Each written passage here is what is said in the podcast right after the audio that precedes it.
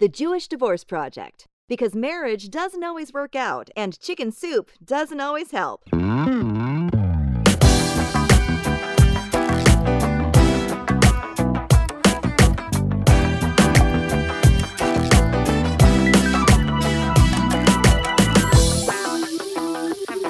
different stages, so it's good. These are good. That's right. That's right. So today we're going to talk about dating, Noam. Yeah, I guess so. We're going to talk about dating, whether I like it or not.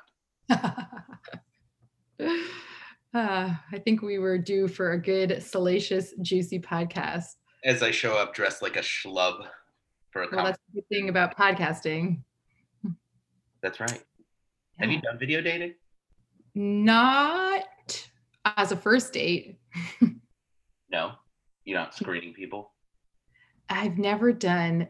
I, I feel like I never learn my lesson when I when I go on dates and I miss the mark and I think next time I'm going to just spend more time on the phone or I'm going to video call.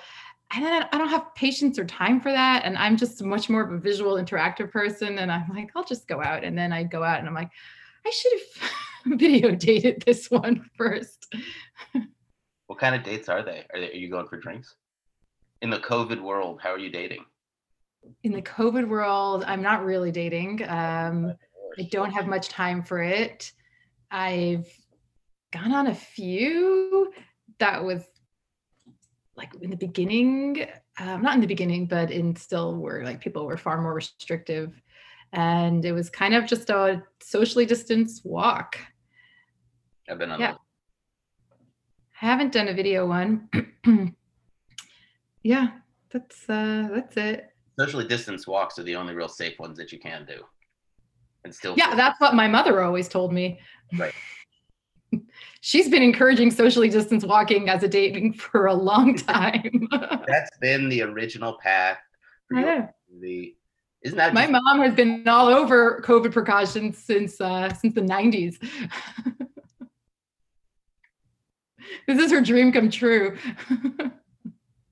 But pre-COVID, when you were dating, that must have been very different from when you dated earlier in your life. um, it was incredibly different when I was I, I got divorced in my early 30s. I had previously grown up as an Orthodox Jew, so um, I wasn't that it wasn't that type where I met somebody in the living room, you know, and everything was pre-conditioned and we just had to kind of nod yes or no and it was go ahead or it wasn't. you know, there, there was a lot of it was the the modern version of that, um, which is really interesting. Does that mean But involved cell phones? I didn't have a cell phone back then. I got my first cell phone when I was pregnant with my first child. What year was this? Um, Dating. What year was the dating? the dating was in the oh god, like early 2000s. Cell phones are really just kind of getting popularized. Yeah. I, I remember getting a cell phone when I was pregnant. So I, there wasn't really any of this texting or anything like that. And there was certainly no apps. So it was mostly I was set up with people through a shadchan or maybe a mutual friend or maybe meet somebody somewhere. But that was pretty scandalous if I met him on my own. And um, supposed to be no touching. How would you both arrange that? Like, how would you, if it was so scandalous to meet someone on your own, the le- what would be the lengths you would have to take to actually meet up with someone? Is that like a matter of passing small notes? I mean, it Like depends. It's circumstantial. Where? Where are we meeting? They have single events. So, so I think I went to a few single events. You you definitely could meet someone on your own, but you circumvented the process of all of the investigation and the research of the family. So it just made it harder. Of is he a qualified human for my parents to to to gauge and judge? Whereas if it went through the right channels, they could see what his family was like and you know his upbringing and if he wore, wore the proper clothing and all of the important things that were very important back then. I remember it's very funny. I was considered out of the box because I was a little bit different and I pushed the boundaries. So every shidduch that was recommended to me was if it was a yeshiva guy who played guitar. Like that was considered out of the box. If he played an instrument, it was like, I've got a great guy for you. Wild. He's so different. He's crazy. Oh he plays man. guitar. Yeah. So for a while, there was a lot of guitar playing um, prospects. Sometimes he drinks from the soda bottle. Woo, crazy. Oh man, living on the edge. Damn. It- we were li- we were living on the edge. And then I married a guitar player. Yeah, and It worked. They were right. I was looking for someone to play guitar. Always the cute ones anyway in the Jewish community. That was the epitome of being a rock star when I was a kid too. If you played a musical instrument, you were a god. Right. So, wow, so amazing. I was I was suggesting to all the musicians. So, but so for me, my dating now post divorce is quite significantly different than from before. Sure. How about for you? oh yeah.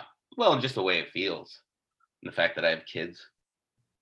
I'm far Do you bring them your dates? Because that could be awkward. I mean, I'm definitely not bringing them on dates. A larger question is, you know, when do you introduce Mm. the person that you are dating uh, to them? My kids have certainly asked about it. They've asked if you're dating. I don't really think they understand like what that whole thing is, but I think their understanding is that like they want me to be dating. At least that's what it is. They think I should be dating. I don't know what the real impact on them would be. I mean, I think that's a real kind of slow burn question. I was just talking about that. I was just talking about that last night with someone on the phone. When do you introduce your children to the people that you're um, dating? Uh, and she wasn't even sure about that. But there's like this weird balance that you have to walk, which is, you know, like if your kids are a priority and then the person that you're dating also becomes a priority, how do you make that work so that they both feel validated? And does it kind of just put you in a position where you would naturally want to bring everyone together just for convenience sake? Um, and how do you maintain those boundaries safely? Right? How do you, because it's really the kids that you're talking about. Those are the ones you want to be most protective. Like the adults are one thing, they'll fucking figure it out if it doesn't work. But the kids are the ones that you don't want to impact so much because for them, it's not like, like they're talking about like you being married again. That's their idea of it. They don't get like dating as a maybe a periodic thing, right? Um, and so for them, it's like, is this person coming into our life? And yes, we expect this person to come into our life and not necessarily leave. And if you think there's already a grieving process just in the dating scene for the person who's dating, there would certainly be one, I think, for the kids. Right. I think there's a lot of circumstances and variables that matter. Most importantly, how long after the divorce we're talking. And I think that the waiting period should be longer the closer you are to the divorce. So as you move away from that, you can kind of shorten the waiting period a little bit. And this requires a lot of um, self awareness on the part of the parents of where your kids are at in terms of the adjustment. I think it's very traumatic, and I think there should be a bottom line of not less than six months or something significant to introduce kids. Waiting period, Yeah, well, it's and then it's and then it's how serious are you?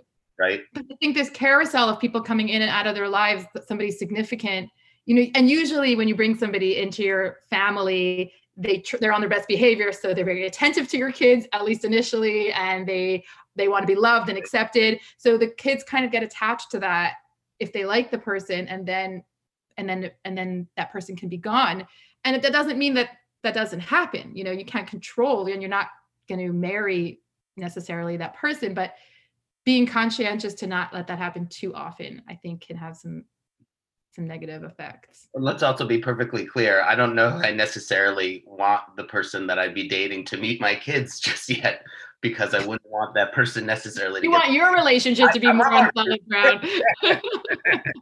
like when you love me, like when you love me without question, then you can meet my kids. let's make sure this is unconditional because once we go here, there may not be going any going back. And you have to like what you see behind this door. because it's a lot of punches to the groin. Let me tell you that. It's a lot of stepping on Legos in the middle of the night that have been mm-hmm. left just willy-nilly around. It's a lot of dealing with, and I'm sure with other kids too, you deal with a lot of just like harsh emotions and dealing with big emotions. But like it's oh man, it bounces off the walls. Will you date people without kids? I think for me, the the the boundary is really have they been through divorce? like that to me is something I think that's becoming more and more important just in terms of perspective. I think And you don't think parenting is a perspective that is the big one? yes, but I think I mean I, I could easily meet someone who's a teacher and doesn't have kids.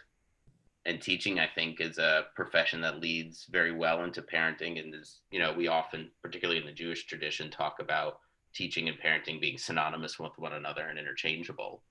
Uh, but again, I would want to be even more, I think, aware of how they interacted with my kids, not having any of their own. I mean, I feel at least better dating someone who does have kids, young kids, because they know how crazy young kids can be. And therefore, when I let them behind that door, they'll be able to adjust to my crazy kids, right? If that's not anything that anyone has really encountered before personally, right? And been faced with the idea of this is what my life is going to be. And I'm not necessarily saying from the perspective of being a mother by even a long shot to these boys, but at least a parental figure, right? Because that's easily what they are when they step into the role of Or step. just a role model. Yeah. because it depends on your your boy's age at the time that this happens that they're i don't know how much of a parental figure they should be rather than your partner and a positive role model for them I feel for the person who comes into a relationship when there are already children there. if you mean if they don't have their own children Yes. I feel for them because they don't have their own children. So maybe they don't know what it's like to actually be in that parental figure position, but they're also dealing potentially with other, you know, ex husbands or ex wives that are resentful of that and, you know, could be dealing with that. And then their kids are always, that's always the kind of the stereotypical thing you see is the strained relationship between the step parent and the child. Right. And the Yeah. child taking a long time to accept the fact that the step parent is there and the step parent trying to work hard to win the, chi- the, the child's favor. i'll be honest what, one of the hardest things when i was still married and considering a divorce i think the biggest factor that kept me in the marriage was my fear about a stepmom coming into the picture and my kids having this other variable that I had no control over. What kind of a woman, mother figure would she be for them? And they were younger at that point, and it gave me so much anxiety that I'm like, I can't even risk it. I need to stay in this marriage. I can't risk that. I think that it's it's very scary. What is that about for you? Do you mind if I ask? Two things. If full honesty, at that point in my life, and it's very different now. We're quite a few years away from that, but there was two things. One what if he choose what if he makes a bad choice what if she's abusive what if she's neglectful what if she's mean what if she has her own kids and there's issues there? What if there's abuse? So there was a lot of that. And then there was that fear of what if she's better than me? What if she's a better mom? What if she gives them all the things that i'm really bad at? So i had those two very much opposite and opposing fears but they were both very real to me. There's survivalist fears, like survival, the health and wellness of your children, and then also like the health and wellness of your position as their mother. yeah. I i really i really spent time working on this concept of assuming that he marries or is with somebody who's kind right? I, I cannot control if, if she's abusive or not or not kind but somebody that's a good person that the more that there's there's more people in my children's life to love them and give them support and that it doesn't take away from who I am as a mom or my abilities as a mother or my love for them and their love for me that it's it doesn't uh, threaten my relationship. It just adds to the experience of them having loving people in their life. And that's not an easy pill to swallow. It wasn't. That's very tough. That takes a lot of humility. yeah i spent a lot of time on that. And when you think about it, it puts the whole kind of like dating and sexual health and COVID all in real perspective. So that's a wonderful thing. Thanks for that. Great. wait how so Well, I'm just saying, like, you know, there are bigger things to worry about, right? Like, the other person could be a better parent than you. that's right So if that's what you're doing, focus on that. Don't worry about STIs or anything like that. Yeah, really get in touch with your deep seated fears and anxieties about who you are as a person and as a parent. That's really what you should focus on. Take all those into the dates that you go on and bring Yeah. them up. Speak freely about them with the people that you're meeting for the first time. Let them know about all your baggage that you're carrying. Yeah. Well, when guys find out what I do for a living, that is their first question all the time. Are you going to analyze me? Are you analyzing me right now? I'm not an analyst, but I am judging. the, the women that I've been out on dates with who are therapists, I've asked that question, right? Yeah. Yeah, there's always that. So, how long after your divorce did you until you started dating? Um, relatively quickly, I would think. I mean, um, the end of the year was coming, and so um, there just wasn't, you know, a lot of time to kind of like fit things in between transitions from where I was staying to where I was going to be living, and it just made things difficult. But still, put myself out there.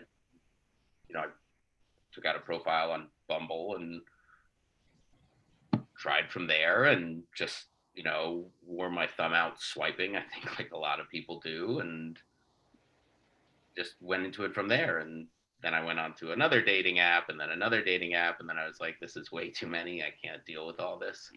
And I realized that my screen time on my phone was going up considerably. And there was also just um, not a lot of it happening because of the pandemic, too. So, mm. like, things slowed down. There were a lot of actually really good conversations, which was really wonderful. It gave me a much better sense of what I was looking for, what felt right to me. And there were some dates too, um, you know, but mostly walking, really, because that's the only thing you kind of like a good Jewish boy.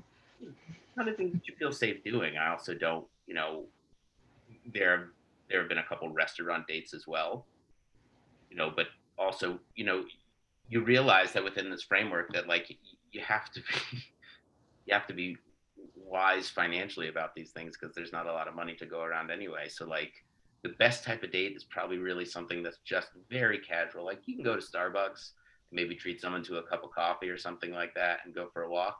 And that's perfect for a first date. And it probably shouldn't be any longer than an hour. That's it. So now in retrospect, looking back, do you think you started dating too soon or you think that, that was the right time? No, I think that was the right time, especially since things have kind of slowed down now. I, I, will say that, you know, it's taken me time to really kind of think about what I wanted and what I'm looking for, which has been really good too. Like kind of the slowness of this period has given me time to just think about different things in that way. So I started dating right after my divorce also and I thought I was going to be super ready because the transition toward at the end of the marriage and into the divorce was very long and it felt like I hadn't been married for so long, even though I was married. So I thought, I'm done, I'm fine. You know, I'm I've I've done all the work I need to do in the past few years, and I was wrong. and I was on a I just it was like a different I don't even think I went on a second date for six months because I was not interested. It was first dates. I wanted to get dressed up. I wanted to look good. I wanted to flirt. I wanted to get attention. I wanted to get out of the house. That was entirely what it was. At one point, I thought I should make cue cards because I'm just answering the same questions over and over again because it's a different guy all the time. And um, and then and then I took a break. I think I went away for the summer. I think I did one of my things. Um, and when I came back, that's when I said, I'm taking a nice, a nice long break. That's when I got into dancing. I started doing my dancing thing. And then I started dating. That's when, um, you know, any relationships that I had happened after that period. I yeah. for sure was not ready for anything at that initial time, but it could be that it was an important stepping stone of just getting into the scene and learning so much about myself and dating and, um, and sexuality. So like you know, I got married, young virgin, sex for the first time with my husband at the time. Now I'm in my 30s, divorced, alone, single. What's my sexual identity? What are my boundaries? What am I comfortable with? Um, you know, what's the timeline? I had no idea any of those things. And that was a learning process for me to discover all of those parts. It's interesting because something that you bring up, the idea of knowing about your sexual interests and just having that knowledge about yourself and also the idea of love language are present now in my dating experience and they it's like they weren't even existent when i was younger and before dating for marriage those are really kind of important things in communication in the relationships that I found now, right? In knowing who you're looking for and knowing who's a good match for you, and knowing what you want, what you expect from them, and also what they expect from you. Those are huge, like game changers. And I just don't think we, eh, you know, like it, just immature in dating at the time and not knowing those things. And knowing those things now, it feels like a completely different experience, to be honest with you. There's much more confidence involved that's for sure. Do you think that's a function of age that you're just older or of your experience? Yes. Yes and i mean i think yeah it's a function of being older and being more confident in myself right having gone through experiences and knowing what i'm made of.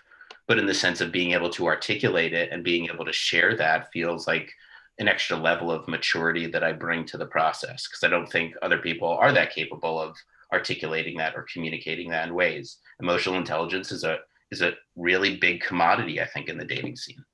So should we tell people something? Our secret. Our secret. Which this podcast was the brainchild of a dating matchup between the two of us. That's right. So Noam and I met on a dating app and it very quickly so you say that you've done some really great networking on dating apps. I haven't really networked. This was the first time that I decided to, you know what, this might be a good business and professional um, connection. And let's see where it goes with that. Like a lot of the things that I was looking for for creating this podcast, you fit the bill. And I'm like, let's move it. And then we had our Zoom and I was like, is this a date or, or a business meeting? it was really creative. I mean, it was probably one of the more creative dates I've ever been on right? See, multifunctional dating. I'm telling you, there's something there. yeah, but it's it's been like you have conversations with people and then you realize that there's no connection. That's been a, a wonderful thing for me to develop. It's like a spidey sense about it. Like, do I really feel like there's going to be any good conversation with this person and I'm going to be able to get to know them on a deeper level in that way? And if not, it's not going to work. But the funny part about it is, in the whole kind of getting to know you and sharing process, you let them know what you do and what your ambitions are along the way. And then they say things like, but let me offer you this type of guidance. It's it's been really interesting that uh, it's just kind of naturally led to um, have you thought about this form of marketing or have you uh, considered um, you know expressing yourself this way uh, in uh, what you're trying to offer people. Um, it's been really fascinating that it's just kind of led to that. It's been a nice kind of shift. It changes the scene as well because it's like, all right, maybe it doesn't work out on a date, but maybe I get some great professional mentorship out of it. Do you do you have any um I can't think of the word, but when you see a profile and it's immediate no, do you have any immediate no's about a way a profile is presented, a specific type of picture or uh, statement in a profile that it's an immediate swipe left? I'm wary of um, pictures that are really revealing. I see a, a lot of um, cleavage shots, and it's, and cleavage shots necessarily aren't a red flag because I think that's kind of the way women's fashions is designed in some way. Um, but I do see a lot of bikini shots. And I just wonder what that's about. Like I get like it's about look at me, right? And look how beautiful I am because you can clearly see that. Um, maybe that's just me and my also kind of like puritanical instincts about promoting the body I, I don't have any shirtless pictures on my profiles. And some of the profiles that I read from women say that they're not interested in guys in their shirtless pics. I've certainly heard horror stories from women uh, about how it can be really dangerous on the app scene, that men can be just absolute leches. Uh, that How like, that? Then just block them or delete them. Well, I think they do, but that it's really unsuspecting that like the first thing that they ask for or are nude pictures or something like that. So uh, I, I think that's just it. I mean, I don't necessarily have a problem with the bikini pics, but like if there are a lot of them, like more than one, I wonder about that. Because hmm. I've seen I, wonderful profiles where the women are in clothes and doing things, and you know. Yeah, I feel like I should offer my services as a profile consultant. Now, having been swiping for many a year, I have some, and, and it's all my personal preference. I recognize that, but there are some huge no-nos for me right away. First of all, so here's my advice to those of you listening. Maybe give some advice from what you think women should or should not include in their profile. I think your head, your your main profile picture should not have you in a group. You are talking about a society that is quickly swiping. And if it takes more than people don't want to work too hard. So if I need to figure out who you are in the profile, I don't have time or patience for that. So try not to include any pictures of you in a group because I can't figure out who you are unless there's a circle and an arrow pointing specifically to which one you are. I've seen several profiles where there are two girls in every pic, and it's the same two girls. Right? See, that's an immediate swipe left. Uh, I'm also with you. No shirtless selfies. To me, it just, I mean, if that's your thing, that's your thing. Depends what you're looking for. That's not my vibe. Here are some words. And I tend to find that the things that people are adamant about and profess are actually the opposite of what's actually true. So when they say something that they're looking for specifically, usually they're actually looking for the opposite. Um, it's hard to get into specifics about that, but you gotta, you gotta trust me on that. I don't like. Okay, wait. Here's here's what. I don't like the Animoji stuff that people like the cat eyes or like the cat Uh, ears, and they put all this stuff on their face. Give me a break. So my personal no-nos are if you write YOLO in your profile, um, if you are looking for a princess, I'm not a princess, and a partner in crime. Guys, PSA, crime is better committed alone. Okay. When you have a partner, you're a way more likely to get caught. Watch some crime movies. Why are people constantly looking for partners in crime? Marriage, dating, relationships, they're not criminal activities. I get so bothered by this partner in crime. Be a little bit more original. And my big PSA, oh, this is my like podium is sarcasm is not a good thing. People confuse sarcasm with humor. Sarcasm is humor at the expense of somebody else. And people are looking for, they say sarcasm. You know, how many times I've seen sarcasm as people's love language, and that they're looking for people who are Every sarcastic. other female profile I've seen is fluent in sarcasm. That's not a good thing. For a world traveler, fluent in sarcasm. I, I that's my that is one of my triggers. Sarcasm is just not a good thing. You can say you're funny or humorous or witty, but sarcasm is at the expense of somebody else. It's a, it's just a way of putting somebody else down while you sound funny and intelligent. That's what sarcasm is. So people, Speaking of profiles, do you think being a mom makes you more attractive or less attractive? Oh my gosh, this is funny. So in the beginning, I was very hesitant to write that I had kids because I think it's a deterrent to people, right? Who wants and I had three. And I'm and I'm dating in the secular world also. So it's I wasn't as I didn't care. And so, but I but I'm very on. I would never go out with anybody without um, saying that I have kids, but I didn't know if it had to be something on my profile when you're first attracting somebody. So I, I always put on my profile because to me it's what's the point? You know, I, I'm not looking to dupe anybody and then go on a date and be like, surprise, there's three kids in the mix. But at one point, I wanted to do an experiment and I decided I didn't have a Tinder account. I was on Bumble, um, I was on J Swipe, I was on J Date. And just a side note, I don't know if it's still like this, but when I first went on J Date, when you make your profile and you um, have to say if you have kids or not, so it says one, two, three, or more. it's like, sorry, we can't help you at this point. If you, You like, there's, crazy. there's a difference between seven kids and three kids. I only have three. It- it's like J Swipe, J Date gave up, and they're, they're like, we can't help you at this point. If it's three or more, you're kind of on your own. You guys are all in your category. I don't know if they've changed that. But anyway, I decided I'm going to go on Tinder and make a profile and not talk about my kids, not put my kids on, and not say that I have kids and see if it makes a difference with the way I was engaging with people.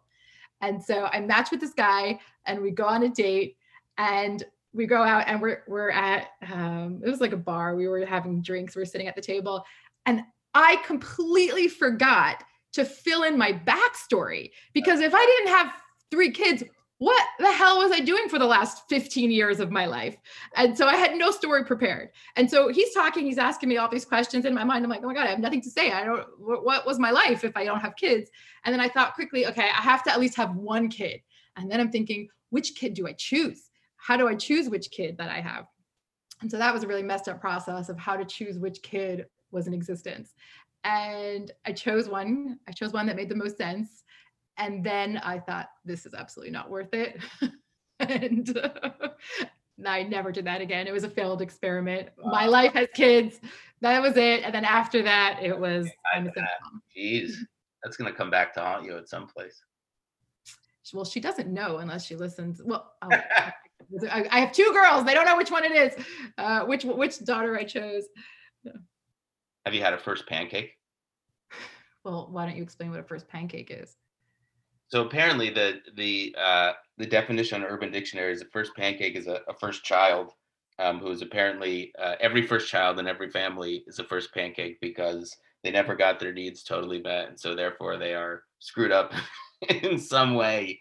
Uh, and so the idea of the first pancake also applies to the dating world in the sense that the first kind of relationship that you get into post divorce, uh, particularly if there isn't a lot of time in between your divorce and when you get into that relationship, uh, turns out to be a first pancake uh, because because neither one of you or you in particular just aren't ready to be on the dating scene.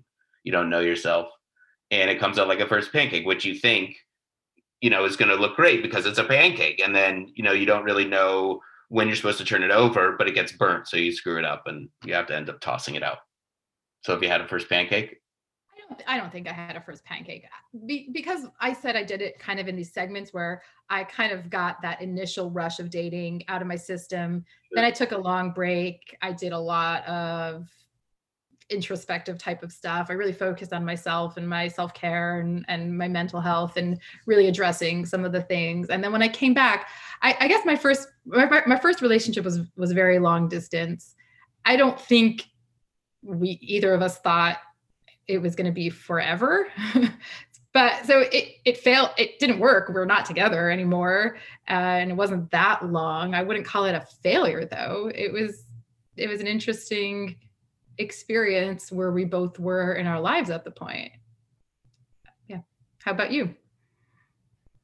I think I'm in the same boat in the sense that you know going into the dating scene, uh, you know, even at this slow pace, has kind of given me a chance to work things out and certainly being in therapy and being in a men's group have given me a chance to kind of work some things out and and share some stories and reflect on things with uh, you know trusted people so you know i don't think i've had like a, a, first pancake experience but i think i've certainly kind of worked through some of the things that would you know cause a first pancake i certainly hope what so would, what would cause a first pancake well, I think not really knowing yourself and not having, you know, if you needed to mourn your divorce, right? Have you mourned it and have you seen it in perspective and moved on and come to underself, understand yourself in some ways? And have you been able to take accountability for the things that, you know, you brought, you know, to your marriage that caused it to fail? And can you see that in yourself? And can you see also maybe problematic traits in the new people that you're dating, right? That you didn't see in your ex and being aware of those things right that's what i think it also means to be ready to be on the dating scene is can you find yourself in a healthy relationship so if you yourself are ready right are you then capable of finding some place that is ready to have you and capable of having you and if you can't see mm. that maybe you're not ready yet either do you have a deal breaker or deal breakers that absolutely must be or not be i think at this at this point I'll take anyone. who's an asshole. No assholes. That's a good deal breaker. No assholes. Let's start with that. yeah, that's a good starting point. I would I would recommend you build on that. I'll start I'll start with that. I think that's a fertile ground though. What about you? What are your deal breakers? Oh, I've got so many deal breakers. I'm quite quite um, particular and I've honed it over the, la- the last few years and a lot of it is what is generally accepted, what I think are make good partners and good relationship partners, and then also just what I personally need. Um, one is somebody who's happy and takes it and just appreciates life, is passionate about life, is aware of their skills, uses their skills, has that, that passion and excitement for life. That's a that's a big one for me. And another one, which is very hard to find, is curiosity. And if you are listening and dating, I recommend that this is a that this be a skill you hone and sharpen of how to be present, how to listen well, how to ask good questions to show that you're interested. I am shocked and appalled how, so often when I go on dates and how guys don't ask questions. They just um, there's no you know that's just a way to show interest. Even if you don't want to be with that person forever and even if you don't want another date the person sitting across from you likely has an interesting story. And you can have a nice hour and if you just learn how to engage in conversation and ask good questions and be curious about who they are. And i find that to be rare but that's important to me because i like to talk so i need somebody to ask me questions The conversation is crucial. You can't get past a conversation on a first date. It's not going to go much further than that anywhere else. have you ever had a total bomb of a first date Oh, sure. Yeah. Mm.